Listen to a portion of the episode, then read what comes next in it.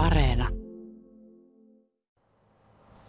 Kohtuullisen karua, erämaa, Lapin luonto, tuulen tuiverrus ja hautapaasi, jossa isoin kirjaimin, ikään kuin kantena mänty ranta, vasemmalla olympiarenkaat, Eero Antero, oikealla Harri Eero Antero.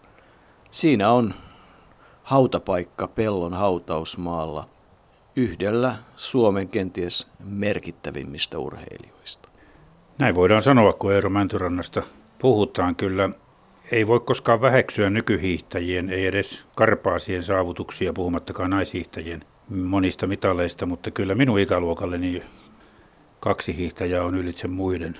Eli silloin kun me oltiin nuoria, niin kyllä silloin seurattiin Veikko Hakulista ensin ja sitten Eero Mäntyrantaa ja olihan se ikään kuin hienoa se, että kun on välissä vuonna 60, kun Veikko Hakulisen ura oli päätöspisteessään kuitenkin, hän toi kultamitalin ikään kuin viestikapulaksi Eero Mäntyrannalle ja Mäntyranta siitä 60-luvulla sitten jatkoi huippu, huippuna tietysti Innsbruckin olympiakisat 64. Kyllä Eero Mäntyranta, Eero Mäntä, Räntulanta oli, oli loistava hiihtäjä ja säilyy suomalaisessa hiihdon historiassa ja urheiluhistoriassa yhtenä parhaista. Niin, se Skuo välin viesti 4 kertaa 10 kilometriä ja todella Mäntyranta toisella osuudella Hakulinen ankkurina ja Mäntyrantahan oli jo 15 kilometrillä ollut kilpailussa kuudes ja siitä vahva itsetunto siihen, että hän pystyy kamppailemaan maailman parhaiden kanssa. Mäntyrantahan haaveili jo 20-vuotiaana, että hän pääsisi mukaan Lahden MM-kilpailuihin, mutta se toive ei toteutunut ja vaikka liput Lahdesta lähetettiin, niin rahaa ei ollut matkustaa sinne niitä katsomaan. Oli miten oli. Siitä alkoi ura, joka tuotti kolme olympiakultaa, kaksi olympiahopeaa, kaksi pronssia, kaksi MM-kultaa, kaksi hopeaa, yhden pronssin ja nopealla laskutoimituksella siis 12 arvokisamitallia. Se on paljon yhdelle miehelle ja nykyisin se olisi pal- paljon koko joukkueellekin, mutta Eero Mäntyranta oli, oli todella loistava hiihtäjä. Haluaisin tähän jo kertoa se, miten Kallu Tuominen, olympiakomitean legendaarinen valmennuspäällikkö, kuvasi tuota Eeron tapaa hiihtää todetessaan, että Eero todella oli huippuhiihtäjä. Näin Kallu sanoi, että hänen hiihtonsa oli keijukaistanssia, jossa energian hukka oli ihan minimaalista verrattuna puurtajiin. Hän sai kaikki lihakset rennoiksi. Ja kysymys oli siitä, että Mäntyranta, joka oli itsensä valmentaja, hän oli oma valmentajansa aina, hän ei mielellään jakanut valmennustietoa, koska olisi halunnut siitä korvausta, kun hänen tietoja ja taitojaan käytetään, mutta hän sai aikanaan Veli Saariselta vinkkejä intervalliharjoittelusta, mutta hän ymmärsi myös levon ja harjoittelun suhteen ihan ensimmäisten joukossa. Hän sanoi Pertti Teurajärvellekin siskon pojalle, jota hän jossain mielessä ja jo, jo, jo vähän aikaa valmenti. Hän yleensä aina vastasi kysymyksellä, kun Teurajärvi sanoi jotain. Ja kun Teurajärvi tuota, hän oli kysynyt Teurajärveltä, milloin haluat olla huippukunnossa, ja Teura sanoi, että helmikuussa, niin silloin Eero sanoi, no niin, ei silloin kesällä kannata intervalleja vetää ja kovia harjoituksia, koska se kuluttaa. Kesällä pitää varastoida energiaa ja tehdä pitkiä lenkkejä. Näin Eerokin teki. Hän, kun tässä ollaan pellon hautausmaalla, niin en malta olla ottamatta tiettyä aasinsiltaa. Tästä on noin 30 kilometriä hänen kotitalolleen Lankojärvelle. Ja sen hän tullimiehenä ollessaan usein hiihti. Ja 30 kilometriä oli se matka, jolla hän menestyi kaikkein parhaiten. Hän osasi todella luoda huippukunnon ensimmäisten joukossa. Niin oikeastaan se 55 Veli Saarinen, ne ohjeet siellä Vuokatin leirillä ja, ja muut, niin se herätti Eeroa ei suinkaan heti, oikeastaan vasta vuonna 1958, jolloin hän rupesi pohtimaan sitä, että niin kuin sanoit, niiden pitkien lenkkien suuntaan. Ja todella sen jälkeen hän ei oikeastaan niitä valmennusohjeita varsinaisesti ottanut. Kyllä tarkkaan seurasi. Eero ei suinkaan ollut tyhmämies, vaan seurasi paljon ja teki havaintoja, mutta siinä oikeastaan tulee sitten semmoinen kuvaava asia suomalaisesta hiidosta siihen aikaan – haetaan siihen vielä aasinsiltaa sillä lailla, että kun äsken luettelin noin 12 arvokisamitalia, niin Eerolla ei kuitenkaan ole kuin 15, 30 ja 50 kilometrillä yhteensä viisi Suomen mestaruutta. Eli, eli sitä hiihtomassaa oli niin valtavasti ja jollain tavalla se niin kuin vaikuttaa siltä, että kun Veli Saarinen antoi yhdet ohjeet, niin kaikki noudattivat niitä, riippumatta sopiiko ne ei. Eli tavallaan yksilöä ei tarvinnut valmentaa, jollekin se järjestelmä sopi. Se on vähän niin kuin yhdysvaltalaisissa yliopistoissa tänä päivänä, että valmentaja ilmoittaa ohjelmaa ja oot sitten sprinterinä 100-kilonen tai 60-kilonen, niin samalla ohjelmalla vedetään jollekin osuu, että ei sellaisesta yksilöllisestä harjoittelusta ollut tietoakaan. No, Eero Antoro Mäntyranta on syntynyt 20. marraskuuta 1937 Pellossa ja 29. päivä joulukuuta 2013 aika pitkän sairauden jälkeen hän sitten menehtyi. Viimeiset pari viikkoa sairaalassa sekä perhe että lähimmät olivat paikalla ikään kuin sairaalan majoitustiloissa ja siitä on kaunis Raakel vaimon kertomus, miten Pappikin kävi Eeron siunaamassa joulun aikaan ja, ja oli sellainen joulun rauhallinen tunnelma ja, ja tavallaan se lähtö Eeron osalta oli kaunis, mutta siihen mahtuu kaiken kaikkiaan huima elämäntarina. Eero elämäntarina ei olekaan kuitenkaan niin ihan tuosta vaan selviteltävissä näin puolen tunnin aikana. Siihen mahtui niin monenlaisia asioita. Sehän alkoi kaikki tuolta Lankojärveltä, jossa käytiin – ja, ja kyllähän tyypillisesti niin kuin sen ajan ihmisille ja varsinkin lappilaiselle 18 kilometriä on matkaa pohjoiseen napapiiriltäkin, niin silloin kouluunkin mentiin sen Lankojärven yli, koska muuten olisi tullut 15 kilometrin lenkki ja siinä mentiin talvella tietysti jäätä pitkiä kesällä veneillä, mutta ennen kaikkea metsätöistähän Eero sitten kanssa tuota voimaa itselleen hankkien ennen kuin lähti pellon kuntaan tullimieheksi ja yleensä yrittäjäksi. Hänellä oli monenlaisia yrityksiä elämänsä aikana – Pertti Teurajärvi siitä aina kertoo, miten huiman näköistä oli, kun Eero saattoi tulla savottaan tuonne Kolanin tienoille, kun Teura sanoi, että ei me oltu suksia nähtykään, ja kun Eero Eno sieltä tulee, laskee mäkeä alas, niin olihan se hurjan näköistä. Hän keräsi voimansa sieltä ja sitten ensimmäisessä vaiheessa hän tajusi sen, että koska hänellä on lahjakkuutta hiihtäjäksi, niin se on yksi keino selviytyä sieltä metsästä pois. Niin, se on ollut ihan alusta asti se, että Eero on kunnianhimoinen, tavoitteellinen, tutkiva ja lähti hakemaan sitä parempaa elämää. Jossain todetaan, että Heikki Hasulla on ollut hänelle tämmöinen idolivaikutus ja jostain hän on täytynyt tulla se, että hän nimenomaan sitten lähti huippuurheilijaksi, koska eihän sitä siihen aikaan Suomessa eikä varsinkaan Lapissa, jossa työtä tehtiin päivät ympäri, niin ymmärretty, että joku hullu vielä sitten rehkii sen lisäksi. No sehän oli aika vaatimaton se Lankojärven mökki. Liekö 16 neliötä lattiapintaa ja helppo laskea, että jos siinä on asunut Kolhon Jussa eli isä Juho ja äiti Tyyne ja lapsia on parhaimmillaan ollut varmaan toistakymmentä, ehkä ei yhtä aikaa, mutta kuitenkin ei siinä tilaa ole lattialla ollut kuin siskonpeteihin, kun vanhemmilla sänky on ollut.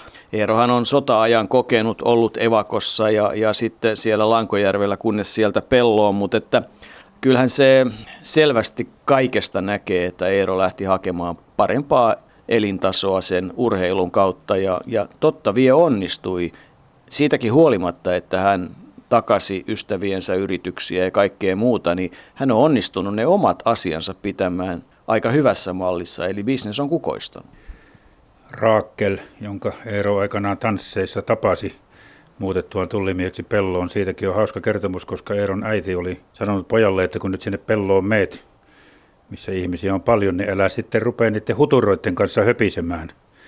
Huturoilla hän tarkoitti naisia yleensä ja Eerolla tuo päätös oli kova, että nyt jätetään naiset rauhaan ja ryhdytään rakentamaan elämää ja kaksi viikkoa tuo päätös pitikin ja sitten Eero, joka oli koko ikänsä kova tanssimaan, tansseissa tapasi Raakel Embusken, joka oli vanhempiensa kanssa muuttanut Ruotsista aivan pienenä pelloon. Hänen äitinsä oli ruotsalainen Raakkelin äiti ja kova Sixten Jernberg-fani, mikä aiheutti aina joskus sitten myöhemmässä vaiheessa pientä kiusoottelua, kun, kun Eero oli, oli huippuhiihtäjä. Raakkelin luona kävimme tuolla Lankojärvellä ja hän, hän paljon kertoi siitä tilasta, jonka oli sitten tuon Kolhojussan isä sinne aikanaan saanut. Se oli myönnetty hänelle semmoinen pieni tila sieltä ja isompikin olisi ollut tarjolla – mutta kun tuota tämä Kolhojussa isä oli, kuten Raakkel kertoi, Raakkel kertoi, mieluummin semmoinen, että mieluummin raapi takapuoltaan, kun kuokki peltoa, niin se sitten jäi vähän pieneksi tuo, tuo mökki ja koko se tila, mistä Eero on kasvanut. Yhtä kaikki vuonna 1958 alkoi yhteiselo Raakkelin ja Eeron välillä ja Iiris syntyi 59, Harri 61 ja sitten kaksoset Minna Sisko ja Vesa-Pekka 65 ja ja kun Raakel pohti sitä, että mitkä on ollut niitä kovimpia paikkoja Eeron elämässä, niin yksi liittyy Eero Mäntyranta museoon, siihen voidaan palata. Toinen liittyy vuoden 1972 tapahtumiin, siihenkin voidaan palata. mutta kyllä se Harri-pojan menehtyminen, Harri, joka vielä kaiken lisäksi oli nuorten tasolla erittäinkin lupaava hiihtäjä, niin, niin kyllä hänen menehtymisensä ja koko se vaihe, niin se on varmasti syönyt myös Eerolta, niin kuin tietysti Raakkelilta ja muiltakin, aika lailla vuosi. Kuten sanoitin, tuossa Hautakivessä on kaksi nimeä, on isä Eero, mutta jo vuonna 1985 siihen, siihen ilmestyi nimet Harri Eero Antero. Lahjakas hiihtäjä Harri Poika, joka kuoli aika mystisesti, mystiseen tautiin, joka saatiin sitten lopulta selville. Kaikki alkoi janosta, jota tuota ihmeteltiin ja siitä, että poika tuli hiihtoleiriltäkin väsyneenä. Hän oli lahjakas hiihtäjä. Ja Raakel muistaa käyneensä terveyskeskuksessa, jossa todettiin, että kyllä ne äidit aina huolehtivat, että janottaahan sitä urheilijaa jolloin Rakel sanoi, että hänellä on kyllä yksi urheilija jo perheessä, hän tietää mikä on normaali jano ja mikä on muuta. Ja kovasti sitä tutkittiin sitä juttua ja pitkien tutkimusten selkäydinpunktioiden ja kaikkien muiden jälkeen niin saatiin sitten selville, että kysymyksessä oli pikkuaivojen lisäke, joka vähitellen kieltäytyy toimimasta.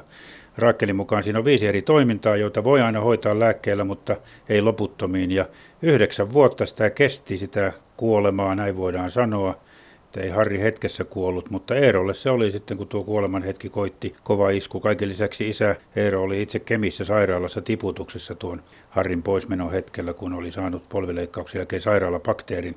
Porometsässä oli polven loukannut.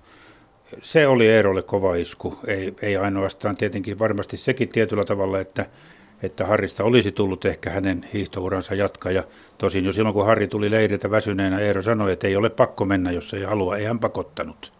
Hän oli monella tapaa kiltti isä, kuten lapset edelleen muistavat, mutta kova isku se Harrin poismeno oli ja, ja hyvin harvinainen, ihan laista lailla kuin tuo, kun aina puhutaan Eero Mäntyrannan veriarvoista, niin kyllä Pertti Teurajärven mukaan suvussa on semmoinen erikoisuus, geenimutaatio, että joillakin suvun jäsenistä on aivan valtava hemoglobiini. Niin kyllä Eeron arvot parhaimmillaan kipusivat päälle 200 en ole nähnyt faktisia tietoja, mutta 230kin puhutaan. Eli toisin sanoen kyllä sitä happea on ollut ja on se aikamoista puuroa. Ja kyllähän Eero nimenomaan tunnettiin siitä, että, että hän oli sellainen kapua. Ja jossain vaiheessa kai siis Sixten Jäänberg tutustuttuaan Eeroon totesi, että kuka on se pieni musta piru, joka niin hirveää vauhtia kipuaa rinteitä ylös. Eero hiihtoura siis oikeastaan isossa mitassa alkoi silloin 60 ja, ja silloin jo kultaa ensimmäisistä kisoista ja silloin hänestä oikeastaan tuli sitten jo paikalle Lankojärvellä ja Pellossa kuuluisuus. No seuraavat kisat olivat MM-kisat Sakopaanissa 62, sieltä kultaa 30 kilometrillä ja sitten hopeaa viestissä, mutta kyllähän vuosi 64, Innsbruckin vuosi, niin, niin se on ollut se Eeron vuosi ja kyllähän silloin kai kaikki oli aika yksimielisiä, että maailman paras hiihtäjä oli Eero Mäntyranta. Se kai oli aika kiistatonta. Kultaa 30 kilometrillä ja siihen aikaan vielä huimaa vauhtia 1.30-50 7 ja ensimmäinen kymppi alle puolen tunnin, silloin mentiin kovaa. Ykkönen myös 15 kilometrillä ja hopeaa viestissä, eli Eero Mäntyranta silloin oli todella kuuluisa ja iso nimi ja vuoden 1964 sankareita. Ja monella on tietysti mielessä se, että hän oli Mr. Seefeld. Sitä monet pitävät tärkeänä asiana, mutta ehkä se nyt ei ihan niin merkittävä titteli ollut. Ehkä ei ollut, mutta esimerkiksi suomalaiselle medialle se oli kovinkin merkittävä titteli ja jotenkin se on vuosien varrella jäänyt sitten elämään – Raakel Mäntyrantakin sitä tuossa ihmetteli, että vielä se tuntuu kiinnostavan, koska siinä vaiheessa, kun tuota museon palkintoja yritettiin myydä ja, ja käytiin siitä neuvotteluja, niin Raakelin mukaan urheilumuseon johtaja Pekka Honkanenkin oli ensimmäisenä kyselyttä, missä on se missä on se Mr. Seefeld-palkinto. Kysymyksessä oli kasinolla jaettava, lähes joka ilta jaettava tämmöinen ohjelmanumeron kautta jaettava palkinto, joka nyt ei sinänsä ollut mikään Mr. Suomi-veronen tai Mr. Seefeld, mutta – se, se jäi sitten elämään ja, ja mikä siinä, kyllähän Eero itsekin siitä tietyllä tavalla oli ylpeä ainakin siinä Yleisradion Anssi Kukkosen haastattelussa, mikä on vieläkin nähtävissä tuolta elävästä arkistosta.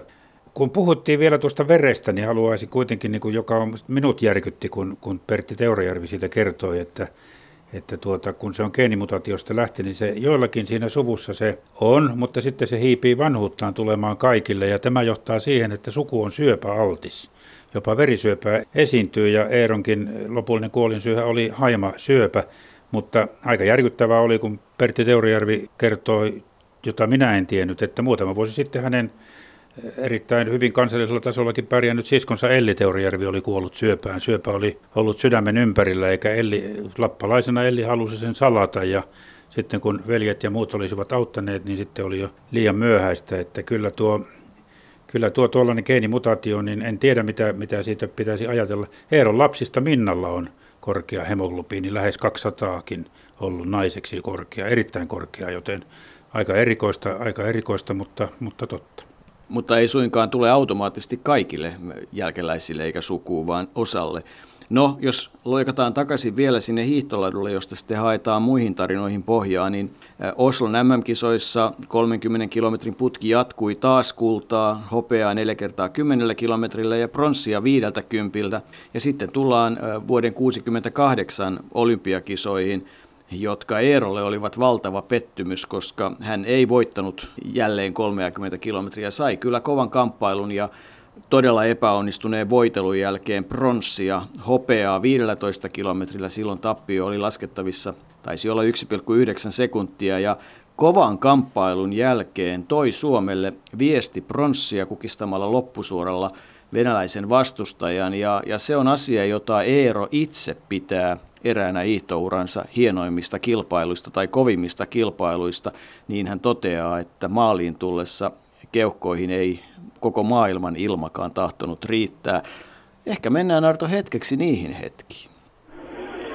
Sikäli kun me tiedämme tässä 4 kertaa 10 kilometrin viestissä, olympiaviestissä ei ole tapahtunut mitään dramaattisia kohtauksia. Tämä on ollut alusta lähtien Norjan vakuuttavaa ylivoimaa. Sen miehet ovat kasvattaneet osuutta jatkuvasti. Vielä 20 metriä, 10 metriä. Ja nyt on Norjan voitto valmis. Norja on voittanut ensimmäisen viestin hiihdon kultamitalin. Ja meillä on syytä nostaa lakkiamme ja seistä hetken asennossa. Ja Neuvostoliiton enempää kuin Suomen joukkueen tulemisesta tai menemisestä ei näy vielä jälkeäkään. Nyt väittää Noponen, että kiikarissa näkyy Eero Mäntyranka. Eero on siis mennyt ohi. Neuvostoliitto aivan perässä. Niin on, siinä on vain viisi metriä eroa. Nyt Neuvostoliitto me näyttää menevän ohitse. Joo, siinä menee Neuvostoliitto ohi. Mutta nyt on rintarinnan hiihtoa kolmannesta tilasta. Nyt on rintarinnan, aivan rintarinnan taistelua. Neuvostoliitto menee ohi. Ei, Eero on ottanut näköjään liian voimakkaasti ja menettänyt vielä ei ole aivan peli pelätty. Nyt tuli Assar maaliin. Nyt kummatkin Neuvostoliiton ja Suomen mies häipyvät tulostaulun alle. Bronssi on vielä vaakalaudalla, vaikka 200 metriä on vain matkaa. Sinä näet siihen kohtaan paremmin.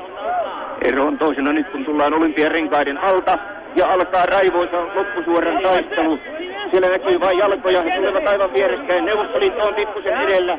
Ja nyt tulee Eero, pinnistää rajusti, on metri jäljessä, on kaksi, tulee rinnalle, kamppailee vielä, kiristää rajusti, tulee, tulee vetää rajusti, ottaa Suomelle pronssia, me saamme pronssia. Hyvä Eero, nyt teki Mäntyranta historiaa ja voitti kolmella metrillä.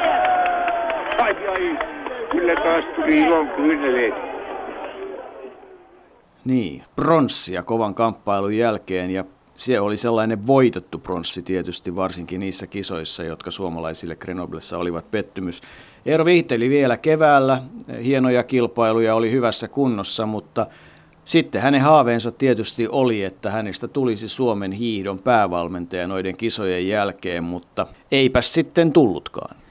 Veli Saarinen palasi Grenoblesta murtuneena miehenä, kun ei tullut kultaa. Ajattelee joukko siihen aikaan hopeaa, pronssia, pronssia mieshiidosta, niin ei se ollut mitään kultaa piti tulla ja kun se 1,9 sekuntia, kun siihen Gröningeniin jäi matkaan, niin veli Saarinen tuli murtuneena miehenä ja kuoli kohta eläkkeelle jäätyään.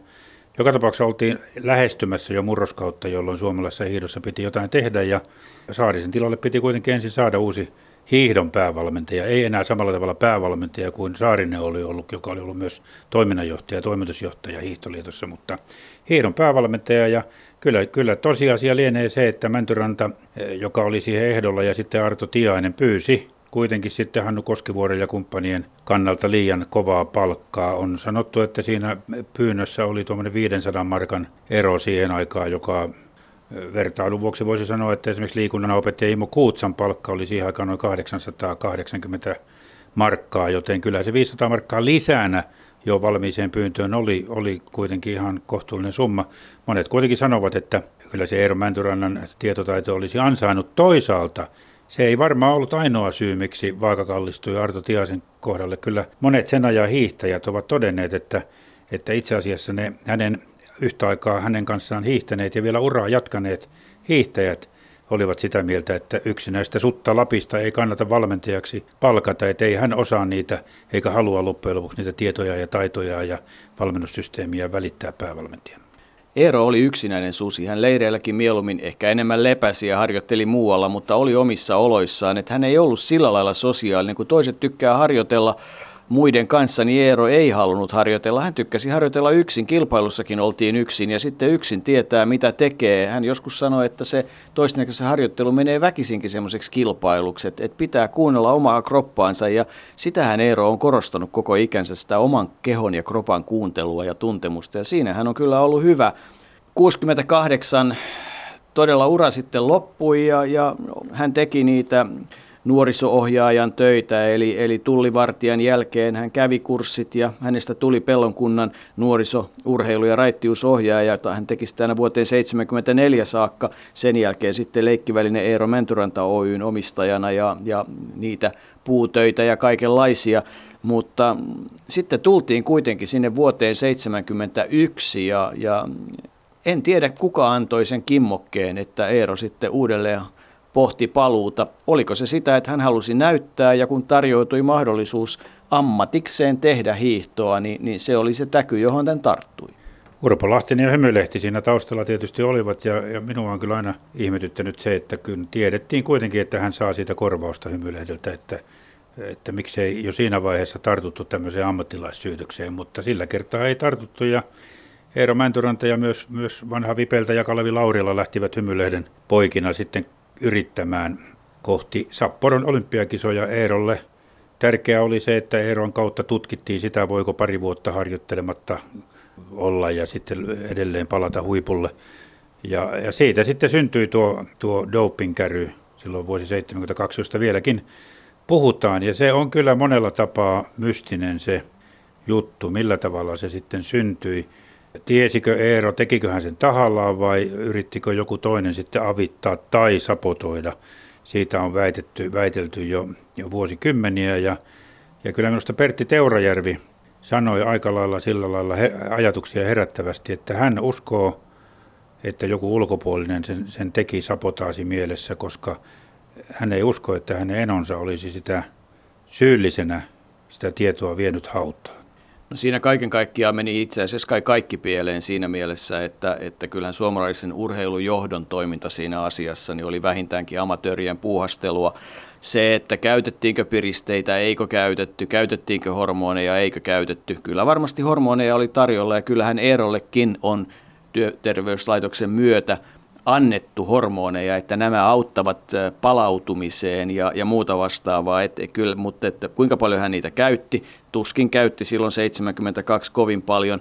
Tämä on kaiken kaikkiaan semmoinen epämiellyttävä kurja osa historiaa, jossa totuutta ei löydy, mutta että kyllähän nämä joskus olisi hauska perata nämäkin asiat. Niin, se on selvää, että ennen A-näytteensä oli positiivinen ennen Sapporoa ja se siinä vaiheessa Koskivuori ja Uunila he eivät uskaltaneet jättää Eeroa pois kisajoukkueesta, koska P-näytettä ei saatu tutkittua, siihen aikaan kesti paljon enemmän. Jos se P-näyte olisikin ollut negatiivinen, niin silloin he olisivat saaneet ehkä lynkkaustuomion estettyään Eero Mäntyrannan lähdön olympiakisoihin. Mutta oliko se sitten sabotaasia? Erkki Jääskeläinen silloin kun liitossa ja toi jo Veli Saarisen aikaan liittoon valmentajaksi palkattu hiihtoniilo, niin hän, hän kertoi, että silloin Vuokatin, jossa tuo kärry tuli, Vuokatin, Vuokatissa hän oli Eero Mäntyrannalle hiidon aamuna sanonut, että täällä on sitten doping-testit, jolloin Mäntyranta oli sanonut, että hyvä, testatkaa vaan kymmenen ensimmäistä ja, ja sillä hyvä. Joten aika uskomattomalta tuntuu, että Mäntyranta olisi sitten tahallaan, pervitiinistä kai se oli kysymys, koska metamfetamiini, amfetamiini jäänteitä sieltä löytyi, olisi tahallaan niin kuin lähtenyt hiihtämään ja, ja, ja, ja mennyt kärryyn. En tiedä, sekin on yksi yksi syy, joka puhuu tuon sabotaasin puolesta. Ja Jääskeläinen antoi myös ajattelemisen vaihetta ja sanoi, että eihän sen tarvinnut välttämättä olla sen sapot, sapotöörin hiihtoliiton tai jonkun muun ihmisen, joka halusi estää Mäntyrannan menon, vaan sehän voi olla joku Mäntyrannan ihailija tai suosikin juottoasemia oli paljon siinä kilpailussa, joka halusi tukea ikään kuin Mäntyrantaa pääsemään olympiajoukkueeseen tietämättä, että dopingtestit järjestettiin. Mutta on vuodessa 1972 yksi varsin positiivinenkin asia Eero Mäntyrannan osalta. Sen lisäksi hän sai nimeä ja se oli bisneksen kannalta erinomaista ja oli otsikoissa. Eero oli yrittäjähenkinen, niin kuin todetaan, mutta se, että hän voitti toisen kerran salpausselällä, eli voitti 15 kilometriä niin ylivoimaisesti, että Pertti Teurojärvi kertoi, että hän heitti leikin kesken, että sai nähdä, kun Eno hiihtää niin hirveitä vauhtia, ja sai sen salpausselkä mitalin, jonka kahdesta voitosta sai, jota hän todella vuodesta 60 alkaen yritti ja yritti ja yritti, eikä koskaan siinä onnistunut. Silloin onnistui ja siihen tietysti tietyllä tavalla se hiihtoura oli, oli hyvä päättää. Kyllähän Eero oli seurallinen, iloinen, kielitaitokin karttui vuosien varrella, kun Ruotsia paljon iloisissa merkeissä seurattiin ja TV-palkintokin auttoi kielitaidon kehittymiseen, koska oli tilanne se, että eipä tainnut olla suomenkielistä lähetystoimintaa vielä Lapissa, jolloin Ruotsin TVtä seuraamalla pääsi tutustumaan TVn saloihin. Niitä palkintoja, niitähän pojat vuosien saatossa keräsivät ja niitä sitten rahaksi muutettiin, että se oli se tapa, millä, millä tämä urheilu loi sitä parempaa elintasoa niiden vähän kovempien matkakorvausten lisäksi. Mutta kyllä Eero Mäntyranta ja kumppanit, ne ovat ansainneet. Ovat ansainneet ja, ja tuota, en tiedä, Eero oli, niin kuin tässä on puhuttu, yrittäjähenkinen mies ja Rakkel tuossa joskus sanoi, että hän oikein ihmetteli joskus, että miten on olemassa sellaisia ihmisiä, jotka aina hyppäävät asiasta toiseen. Ja sitten jäätyä eläkkeelle, niin Eero värkkäsi porojen kanssa, kuten Lapissa sanotaan, ja olihan siinä kaikenlaista hommaa. Ja sitten oli se museo, joka ensin perustettiin sinne kotiin Lankojärvelle, ja sinne sitten tuli linja-auto kaupalla ihmisiä joskus katsomaan niitä, ja Eero esitteli palkintoja yhdessä huoneessa, ja siitä se sitten intoutui sillä tavalla, että 2000-luvun alussa se museo siirrettiin pelloon, mutta loppu oli sen museon kannaltakin aika murheellinen. Niin, Eerolle se oli todella murheellinen asia. Hän vuoden 2000-2009 välillä museo oli parissakin paikassa ja siellä kun on vierailut, niin oli se kyllä komea museo. Siellä oli kaikki lehtileikkeet hienosti laitettuna. Siellä oli esineitä alkaen radioista ja televisioista ja mitalleista ja onhan se kokoelma ollut hieno, mutta en sitten tiedä mikä oli syy siitä, että ei löytynyt yhteispeliä Pellon kunnan ja, ja Eeron ja kumppaneiden välillä. Eli, eli museo sitten lopetti toimintansa ja se oli Eerolle kova paikka ja se vanhensi häntä paljon ja niistä mitalleista tietysti käytiin kovaa keskustelua, että ne saataisiin urheilumuseoon ja siitä käytiin kovia taloudellisia vääntöjä, mutta eivät ne sinne koskaan tulleet ja kyllä Eero siitä asiasta, että Mäntyranta-museo lopetettiin, oli pitkään katkera. Se oli se kolmas asema asia, Harrin kuolema ja, ja väitetty dopingkäry, tai eihän se väitetty ollut, vaan asia, josta Eero ei hautaan mennessäänkään osannut syylliseksi itseään löytää. Ja sitten tuo museo.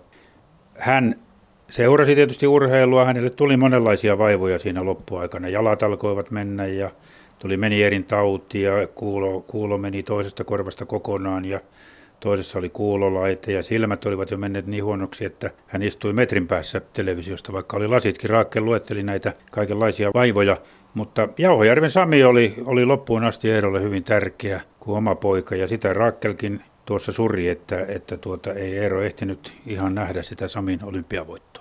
Paljosta se ei ollut kiinni oikeastaan muutamista kuukausista, kun Eeron elämä sitten vuoden 2013 lopussa päättyi.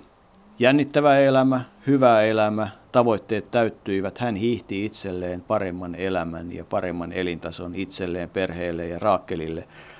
Raakkelille, joka oli Eeron mukaan hänen kovin tukiansa ja ilman häntä ei hiihtouraa olisi tullut. Sille Raakkelille, jolle Eero oli kiltti mies, mutta myös kyllä se jatkuva resuaminen ja kaikki muu, niin ei se helppoa kaikin tavoin ollut, että kyllä Raakkel sanoi, että Vaikeuksiakin avioliitossa oli ja paljon on pitänyt antaa anteeksi, mutta, mutta hyvä isä Eero perheelleen on ollut. Raakkelin luona oli mukava päästä vierailemaan ja hänen kauttaan Eeron elämään tutustua.